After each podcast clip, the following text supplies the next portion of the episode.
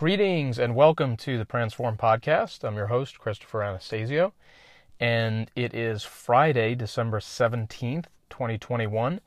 And uh, welcome to episode 19, guys. So, um, yeah, wanted to kind of take some time in this episode to talk to you guys about um, what what I would kind of describe, and this is my own terminology. This is just the way I think of it, and I and, and I'm you know in, in trying to connect with you guys from a small and medium sized business perspective, this might be the way you would think of this as well. So I, I kind of want to share my personal philosophy with you and and if it resonates, you know, that's that's outstanding. And and uh, I think with some of you, this this may not be the way you view marketing as a function of your business, but I think others will will say, yeah, okay, that that is that is the right construct of how marketing can help and elevate a business and and, and even ultimately help a business transcend its competition and its you know sort of um, you know it's it, it's it's sort of typical way of of of uh, functioning and sort of move into a totally different sphere and a totally different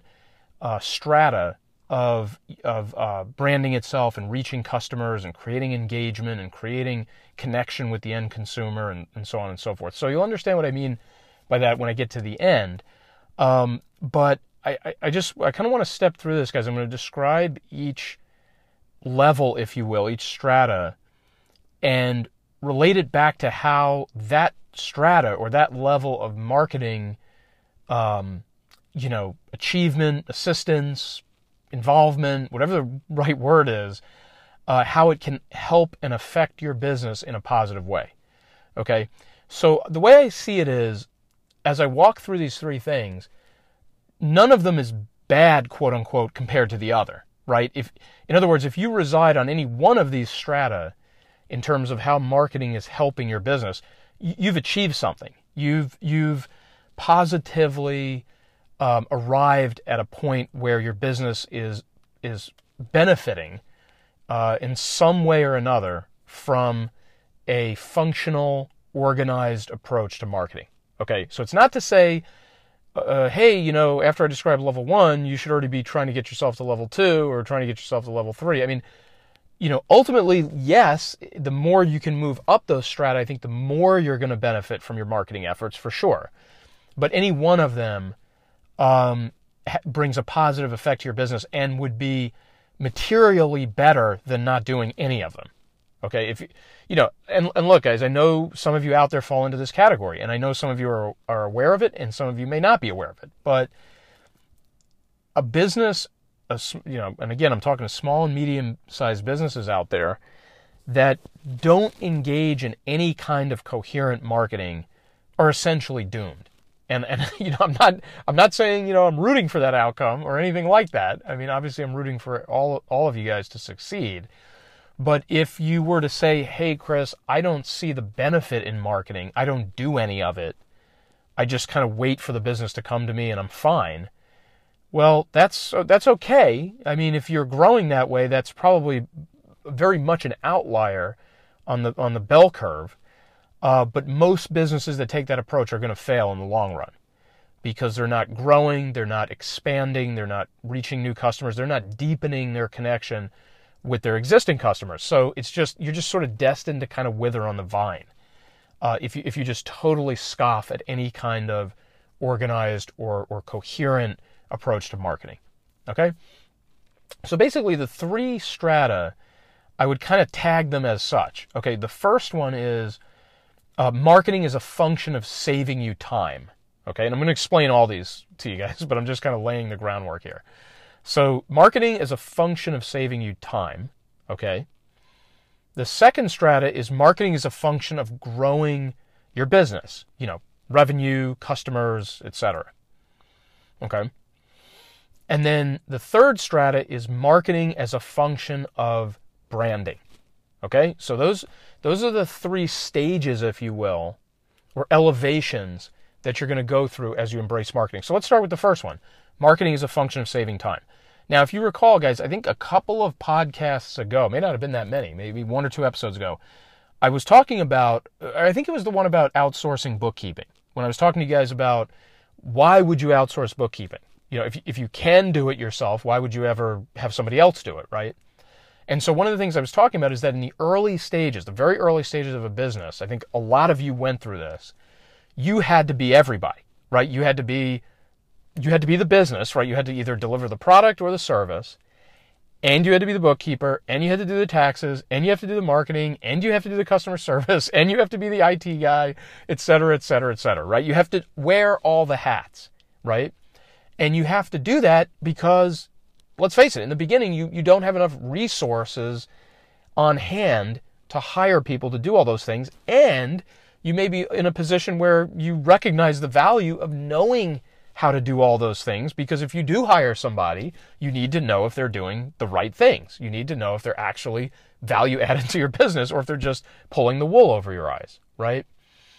So the bottom line is at some point, you know, you recognize that your time is best spent on developing your company, whether that's improving internal processes, reaching out to customers and, and landing deals and making sales and being very direct in your in your um, delivery of your product or your service, you know, executing the work that you have earned from, you know, like actually doing the work.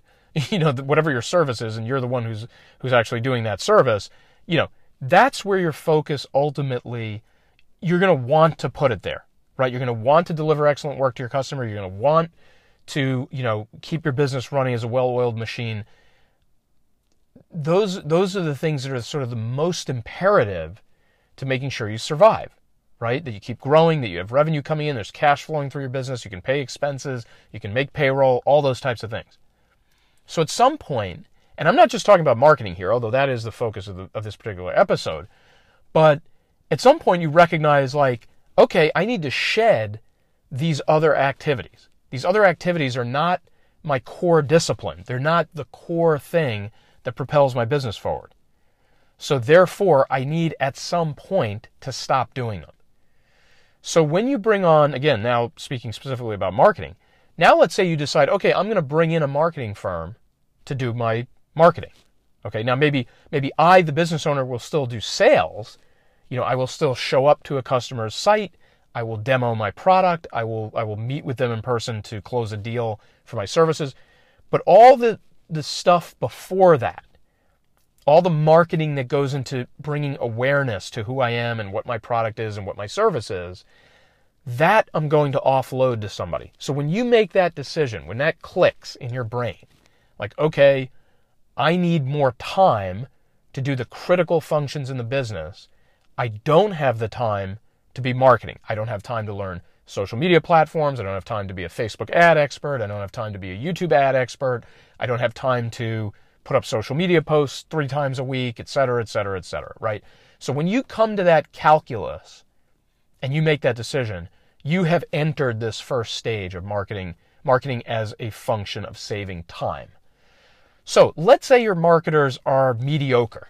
okay, let's say, you know, let's not say they're the worst marketers out there, but let's say they're not the best.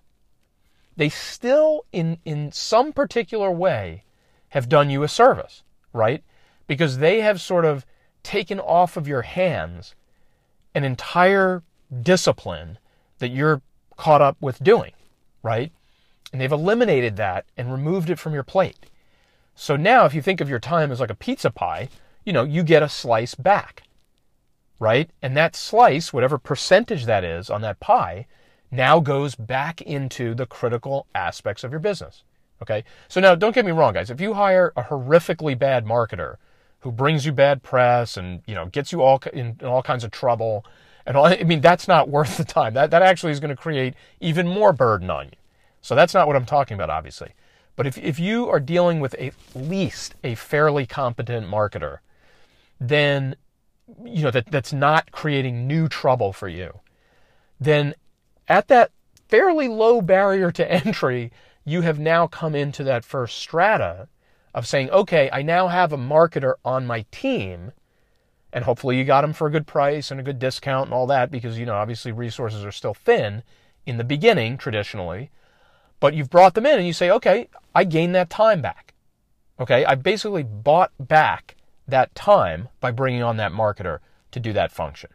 Okay? And inevitably, if as long as they're, you know, kind of running in the background and doing enough to keep your name out there and keep you connected, then you can focus on propelling the business forward. And likely, if you're competent, you will propel the business forward and you will, in some way, direct or indirect or both, you will have benefited from bringing in that marketer.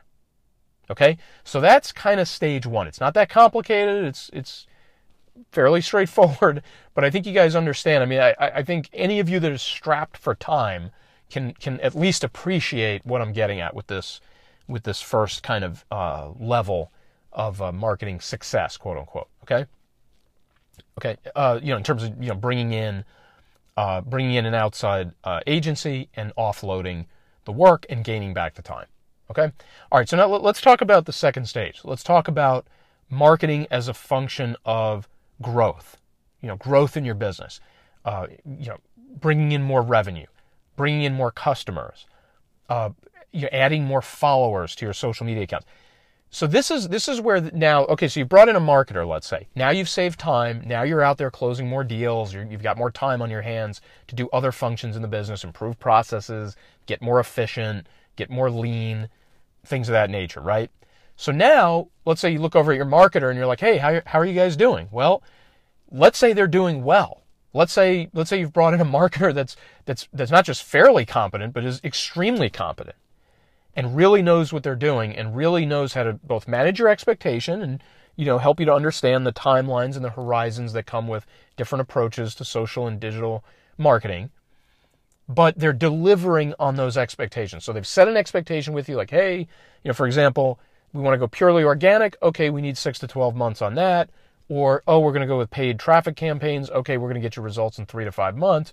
Whatever the numbers are. I mean, they're going to change for everybody in every business. But if you have a situation where your marketer actually turns out to be pretty good, now you're in the second strata. Because not only when you brought that marketer in did you save time, so you could go do other things that you deemed more important, and actually are more important in some sense to your business. But that marketer is delivering on their promise. And they're bringing you more business, they're bringing you more customers, they're increasing the awareness of your brand and your product and your service. And guess what? Your bottom line is growing because there's more top line revenue coming in. Let's say you're plowing some of that money back into the marketing effort. So let's say you've taken a small ad campaign and elevated it into a medium or large size you know, for, for your proportions, uh, you know, a larger uh, ad campaign. And now all of a sudden you're getting more conversions out of that. You're making more sales out of that and you're growing. And just with more revenue flowing in, that probably means, you know, it doesn't guarantee it, but it probably means you have more profit coming in. And, and then, you know, whatever you do with that profit is your prerogative. A lot of business owners will pivot and pull that profit back into the business and plow it right back into more marketing and business development and sales and things of that nature so they can keep scaling. Okay? If you don't do that, if you pull the profit, that's fine too. But the bottom line is in this strata, when you come up to this level, you've now got your marketer basically, um, you know, carrying their function to another degree. Not just they're not just saving you time anymore. They're saving you time plus plus adding business to your ledger. Okay? So that's, and, and, and let me just say this right now, guys. If, if you stop there, if you don't ever get to this third strata that I'm about to describe, and, and you've got a comfortable situation going on with, with the second strata, found a good marketing firm, they're delivering on their promises, you're growing your business, you've got more revenue coming, you've got more customers, you're in great shape. I mean, you're probably in much better shape than you know, the other nine out of 10 businesses that are in your sector, okay, or your, your industry or whatever, okay? So it's a huge, huge deal just to get to this level and to see those kind of results come in and to see that relationship grow with your marketer. Because obviously, as they work your product and they work your service and they bring in more business and they bring in more customers, they're getting to know you better. So they're actually, there's like a, a feedback loop there that's very positive, right? and it's just helping you to grow and push and propel the business forward, right? Okay, so we got through strata one, strata two. Let's go up to strata three. So this is, you know, this is marketing as a function of branding. And I would say, AKA, you know, also known as becoming a media company. Excuse me. So, what do I mean by becoming a media company? So, let me frame it this way. In the first two strata, the existence of your business was primarily to deliver your product or service, and then secondarily to establish and create a brand around that product and a reputation around that product that can proliferate and help you grow your business. Right? So it's product or service first, followed by all the other stuff. You know, in particular, you know, obviously I'm focusing on marketing. And I'm focusing on all those efforts that that are categorized as marketing to, to help bring your business up to you know, the next level. Okay? When you enter the third strata, when you come up to this level of becoming a media company, and you're doing marketing as a function of branding, like very, you know, thoughtful, you know, um, um, projected, uh, focused branding efforts, right? You have turned the function of the business around to where the creation of content and value that's attached to your product or service but isn't actually your product or service right it's the it's the it's the you're getting the word out about your product or service that activity becomes the primary function of your business and then the delivery of your product or service becomes secondary. Now, when I say becomes secondary, do not get me wrong. I don't mean you start shipping out defective products. I don't mean you start delivering crappy customer service or, or service, period. Okay. when I say it becomes secondary, I mean from a consciousness standpoint, your first priority, your first, you know, and, and that's probably not even the right word, but your first step forward in everything you do is to establish brand. And then behind that brand, you deliver. You deliver a great product, you deliver a great service. And so what you're really doing is the branding is being supported by the product or service. And you say, well, Chris, I still don't get that. It sounds backwards. It sounds like, it sounds like I'm not, I'm not giving my customers the best.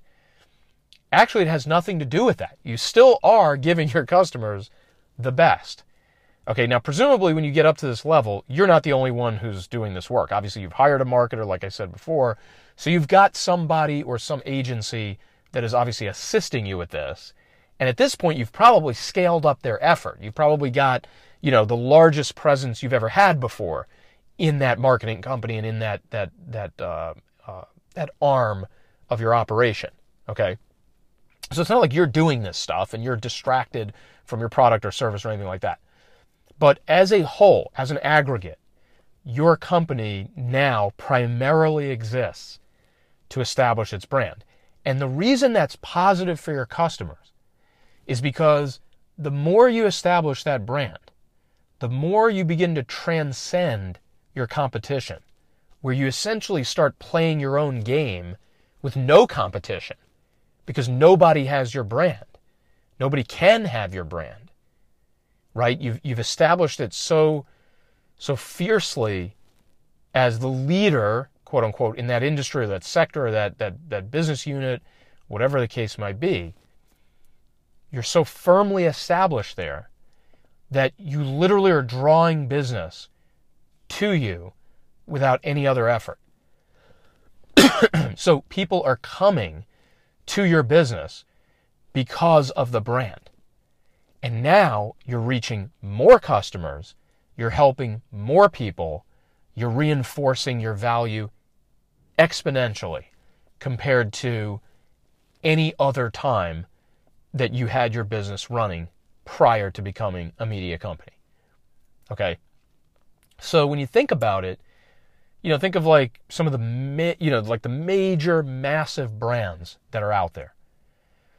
And you can just, without even having to really think that hard about it, you know that customers will pay anything to have that brand versus a nondescript alternative. So think about how much will people pay for let's say Nike Air Jordan sneakers versus a similar pair of sneakers that don't have the Nike logo or the Jumpman logo on it. They're not going to pay the same amount. It could be the exact same shoe. You could literally tell them it's the exact same shoe. Same material, same construction, same design. They will pay more money to make that logo appear on that sneaker. okay? So so that is the power of branding. People want to pay more to you for your product. People want to ignore cheaper alternatives. Maybe in some cases better alternatives. I mean, who knows? They don't want anything to do with those because it's not the brand that they have attached themselves to, that they believe in, that they now know and like and trust. And so that's the only direction they're going to go. And so when you've achieved this, you essentially magnetize business to you. And, you know, you're probably still going to keep your marketing efforts going. Obviously, that's how you became a media company. But now there's no closing sales. There's no convincing somebody that you are the proper choice for them from a product or service perspective. There's no more of that. There's just drawing them in, and then they want to close the deal. And in some cases, you're not even really drawing them in. They, they know who you are, and they'll come find you. And they know exactly how to find you, they know exactly where to find you, and they will find you. Okay? So, so, but of course, you keep the effort going so that you maintain your positioning and keep growing. And who knows, you know, there are going to be some people out there that don't know about you and you're going to reach them this way. But by the time they get to you, the brand story and the brand power will convert them rather than you having to make the conversion sort of at an individual level or even, even an organizational level. Okay. So you say, okay, Chris, well, that sounds, you know, it sounds really heady and, you know, very, very, you know, very lofty. You know, it doesn't sound very easy to get there. And and and look, it's not. It, it's not. Or more people would be doing it. Excuse me. More businesses would be doing it. So it is hard to do. It is intensive. And it is time consuming to somebody, right? I mean, if it's not you doing it, it's consuming somebody else's time, right? But the key thing here, guys, you might say, all right, Chris, you know, okay, maybe I'm sold on this, maybe I'm not what does this look like? Like, what do you, you know, what, what, what functions are you talking about? What does this actually look like on a day to day basis?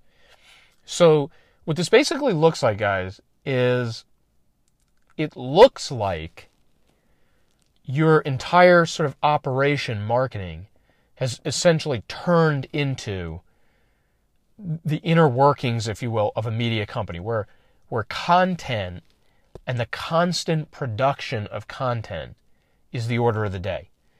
So, you know, and, and, um, one of my virtual mentors, uh, who I've never met in person, just learned a lot from him from afar, but Gary Vaynerchuk talks extensively about this. And, you know, if you need more convincing or you want more information on it, you just want to see somebody else's perspective, you should look at him. I mean, you should look at whomever else you need to feel comfortable with to, to be sold on it, but you should definitely look at him as one of those people and, and consume some of his material about it. Because the point that he is making is that you have to find ways to keep content flowing essentially at all times. And when I say at all times, I mean, obviously I don't mean you post something on every platform every minute. But what you do is you find ways to leverage ongoing activities, events, milestones, news, you know, current events, whatever.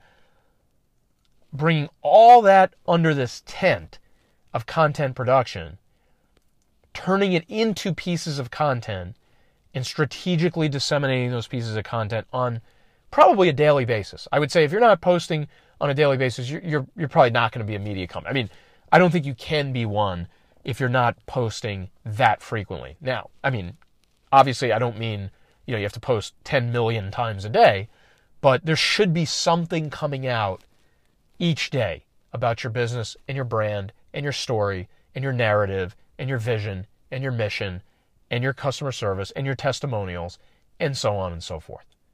Okay. So, you know, one of the things we'll talk about in a totally separate episode is the notion of pillar content and how you make large pieces of content sort of in a one shot deal.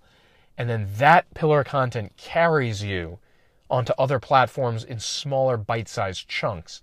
And so, literally, you could have a situation where you film one one hour video, and now all of a sudden you've got a one hour video for YouTube, a four part you know series, 15 minutes a piece on Facebook Watch, uh, 61 minute clips on Instagram, you know, uh, 120 30 second clips on TikTok. I mean, obviously, I'm exaggerating a little bit. You wouldn't use every single minute of the entire video, but you get my point. And this is something we're going to look at in, in a bit more technical detail in a future episode.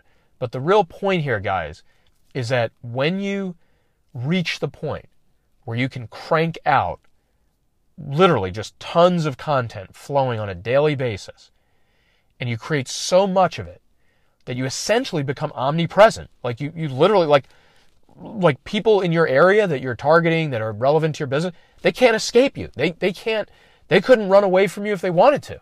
You know, every time they open their social media app, whatever it is, you know, Twitter, Instagram, TikTok, Facebook, whatever, all the above, there you are. You know, you're popping up everywhere all the time. And of course, like I said before, I don't mean that literally, but all the time, meaning like there's really a day that doesn't go by that they don't that they don't have some awareness of you and they don't make some connection with you and they don't get some opportunity to trust you. Okay? So becoming a media company, this is a whole new game. It's it's it's it's literally taking again, like I said at the beginning, the core function of your business and sort of turning it 180 degrees you know to the opposite side where now really what you think about every day is how do I create and promote and build my brand? And then the other stuff will take care of itself. You know I'm still going to make sure I deliver a great product. I'm still going to make sure I deliver great services.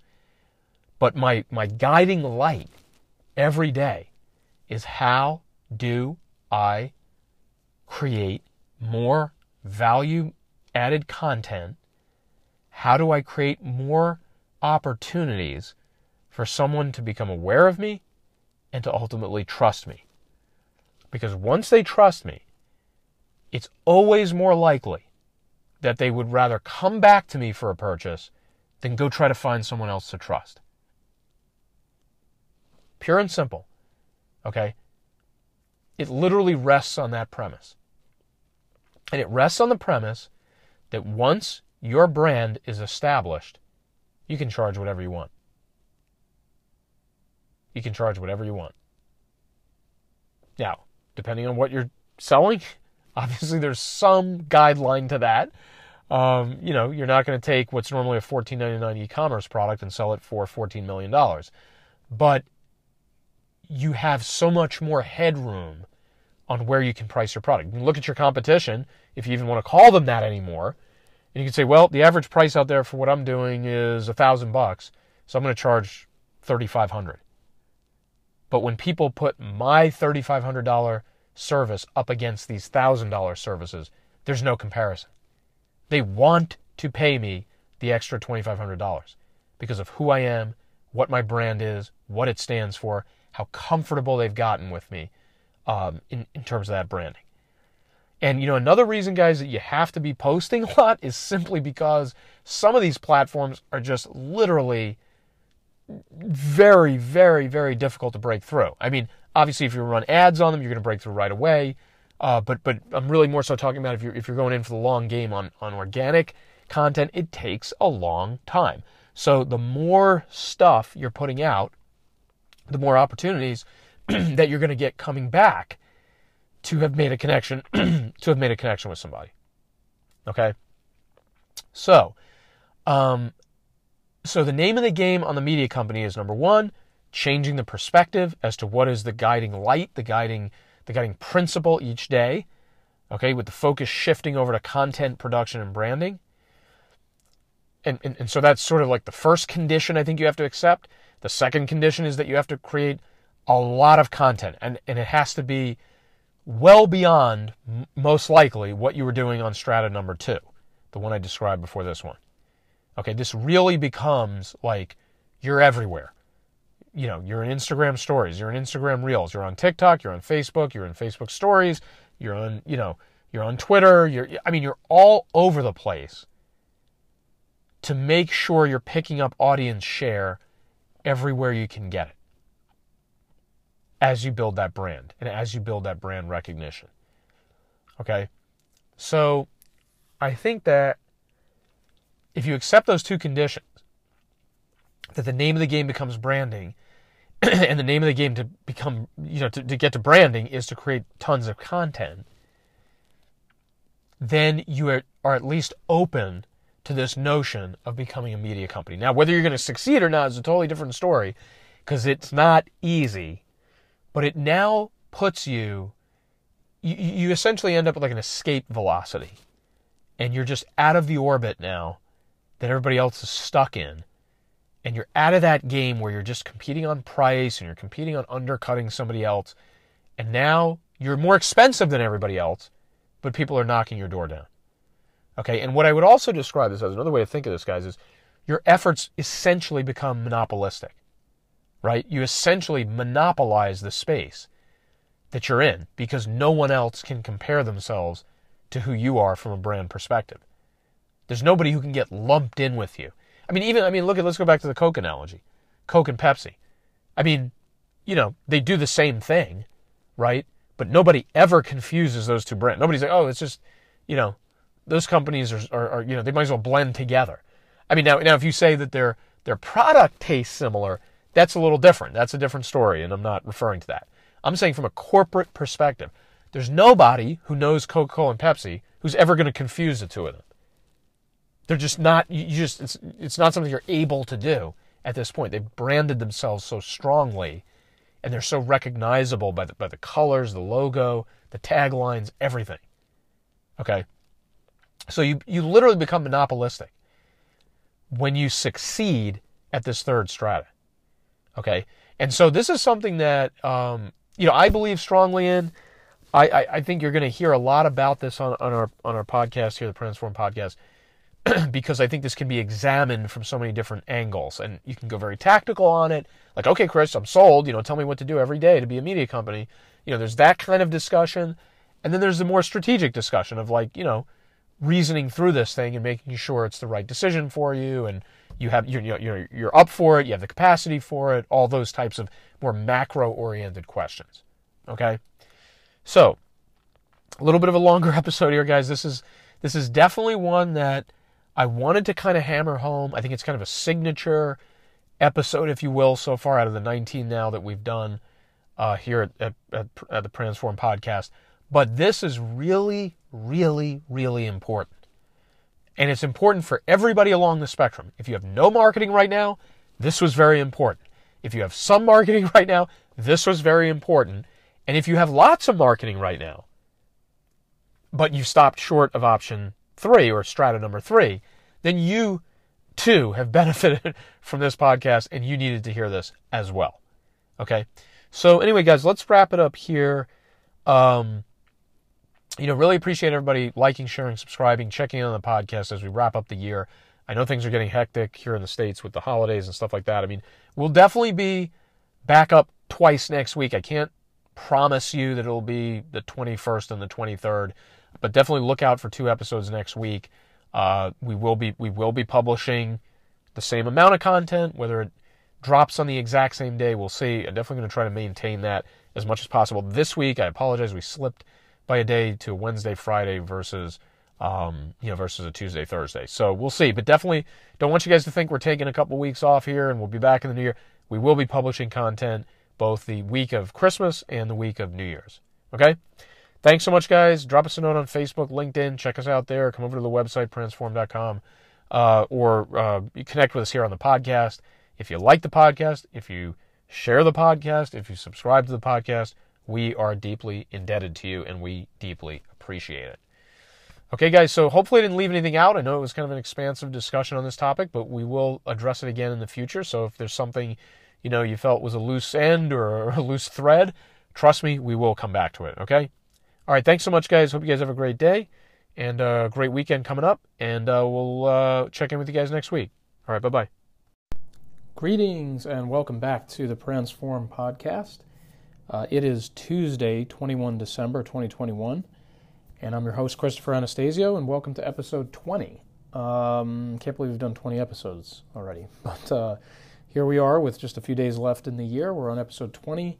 Uh, based on the number of recording days left, we'll be at episode 23 when 2021 closes out. So, uh, kind of exciting to, to move into the next uh, the next rung on the ladder. Um, and glad that you've been along for the ride with us. Um, Today's episode, we're going to talk about Instagram captions. Okay, so that's going to be kind of the focus today. A little bit granular. Uh, not going to spend a ton of time on it, but what we want to try to do on this episode, guys, is give you some ideas, give you some thoughts, some strategies and tactics to make the most of that real estate that appears below your Instagram posts. Now, if you're not using Instagram, obviously you can kind of tune out of this episode or you can bail out of it. But I would say that without even knowing you or your business, it's it's you'd be hard pressed to to say why you're not on Instagram. Okay, so so again, you know, it's not necessarily one size fits all, but I would say that in most cases there is a strong case to be made that you uh, establish a presence on Instagram. Now, you can you can be very technical about that. You can tie it all the way back to hey, you need a Facebook business page because you want to run Facebook ads, for example, or you just want to kind of set up shop there because it's the longest kind of running platform in terms of uh, how long it's been around and how long it's been accumulating users. So if you're going to be on Facebook, well, Facebook owns Instagram, and you might as well sort of cross populate the two platforms. So, in a very practical manner, that would be the case I would make for you being on Instagram, but it's usually going to be for more reasons than that right? That's maybe like a cornerstone reason or, or a you know a, a basic reason to be there uh, because you might as well quote unquote be there. But I think that there's a lot you can accomplish on Instagram. A lot of delivery methods for content, you know, from the, the traditional news feed. We can switch things up with you know single posts or carousels or video clips. Uh, to the stories feature, which is just getting more and more robust for the everyday user, especially now that you can sort of include links in your stories you know, things of that nature. Um, to Reels, Instagram Reels is, is really producing a lot of organic reach for uh, businesses and individuals trying to catch up to TikTok. So a lot of possibilities. Plus, you can run ads on Instagram. Okay, obviously, you know you have your Facebook account, your business page. You can run ads both on the Facebook and Instagram platforms. So, so a lot to be said there about using Instagram. Now, going down a layer here into the whole discussion about captions. Okay, so let's say I've convinced you to turn turn your attention to Instagram if you're not already there, or let's say you are there. Okay, so now let's talk about how to use that real estate below the post. Okay, so first off, guys, I would just kind of lead off by saying don't waste the space, right? I see a lot of Instagram posts where it's you know it's a one word caption that really has nothing to do with the post in essence. Um, you know, hashtags aren't being used properly, or maybe the whole Maybe the whole caption is just hashtags. It's, you know, if you're posting casually to Instagram, you're using it for fun, fine.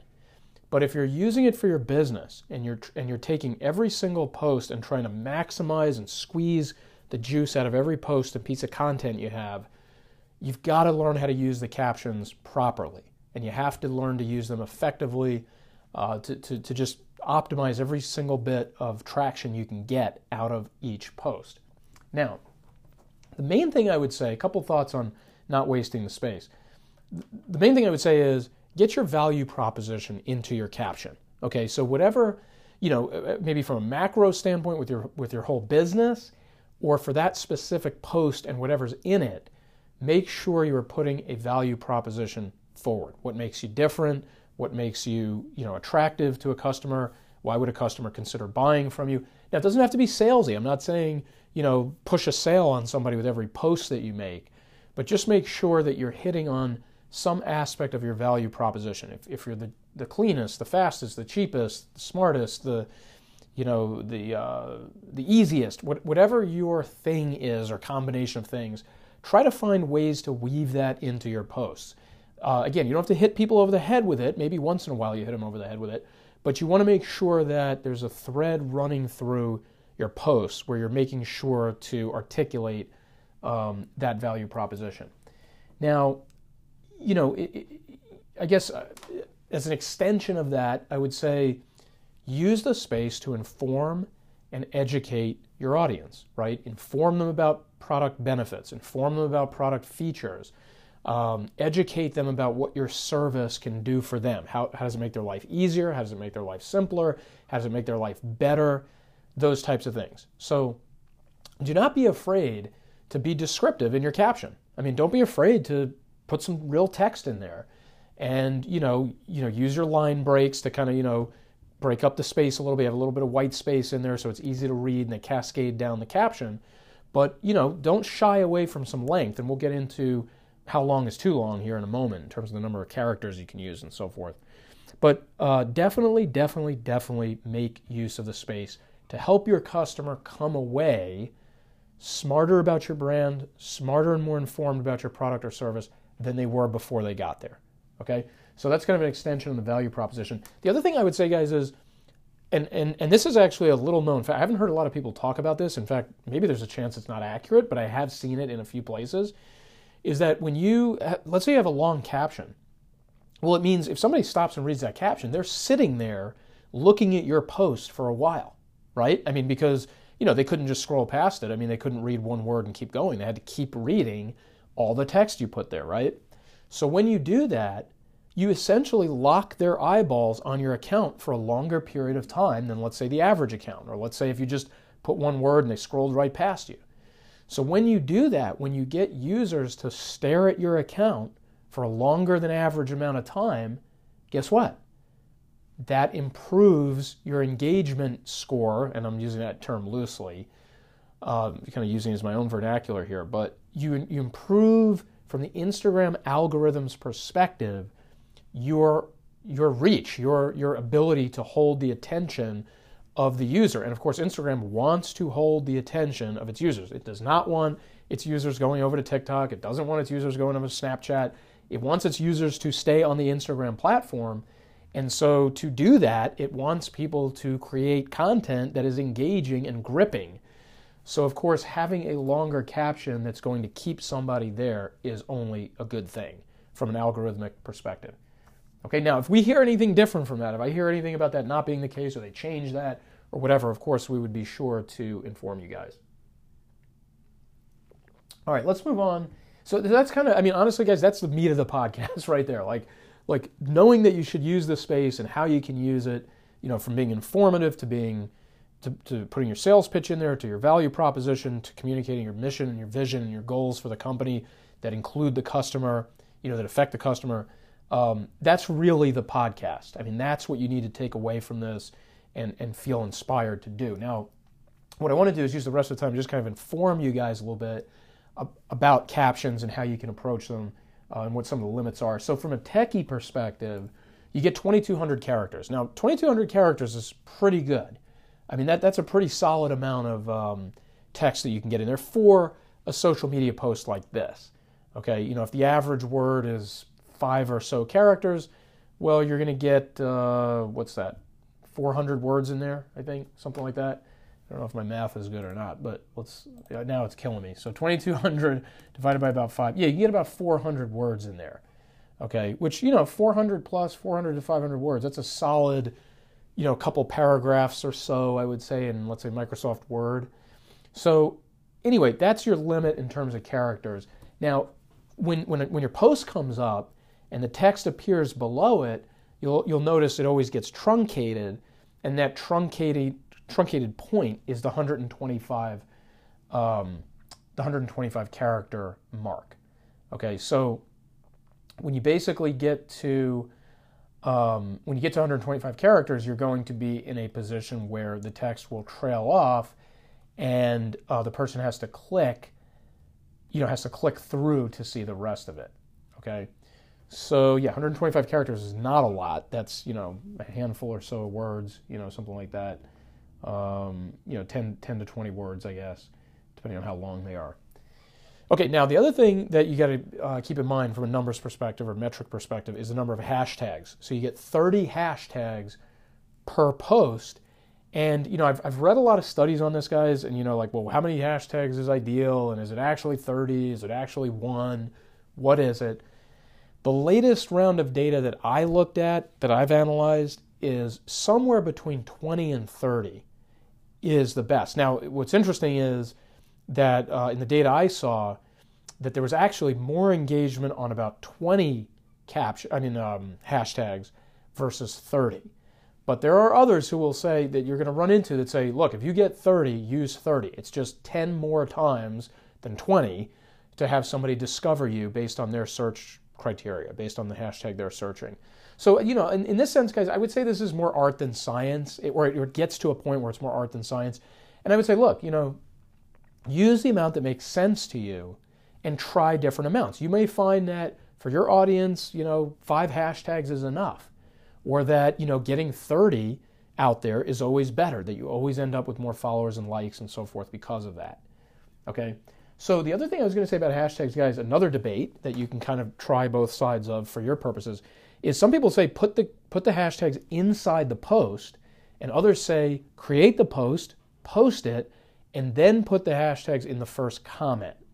Now, I've, I've played with both guys. For, first of all, from an artistic standpoint, I like putting the hashtags in the comments.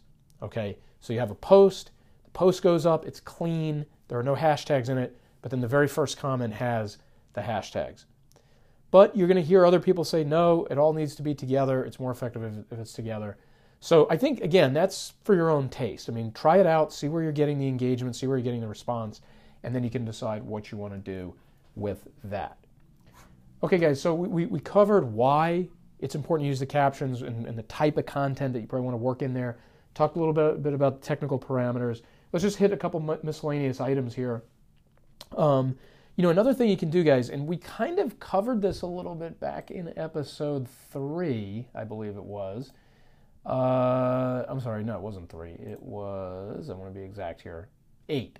In episode 8, we talked about the art of trend jacking. That, that came out on November 9th. Um, and trend jacking, I mean, I'm not going to go over the whole thing again, but one of the things we were talking about, you know, that I, that I covered in that episode was that um, when you have a chance to tie your content, your brand, into something that's popular in culture, and it makes sense. You can you can sort of reveal some relevance between the two. It's not like a total kludging of two ideas.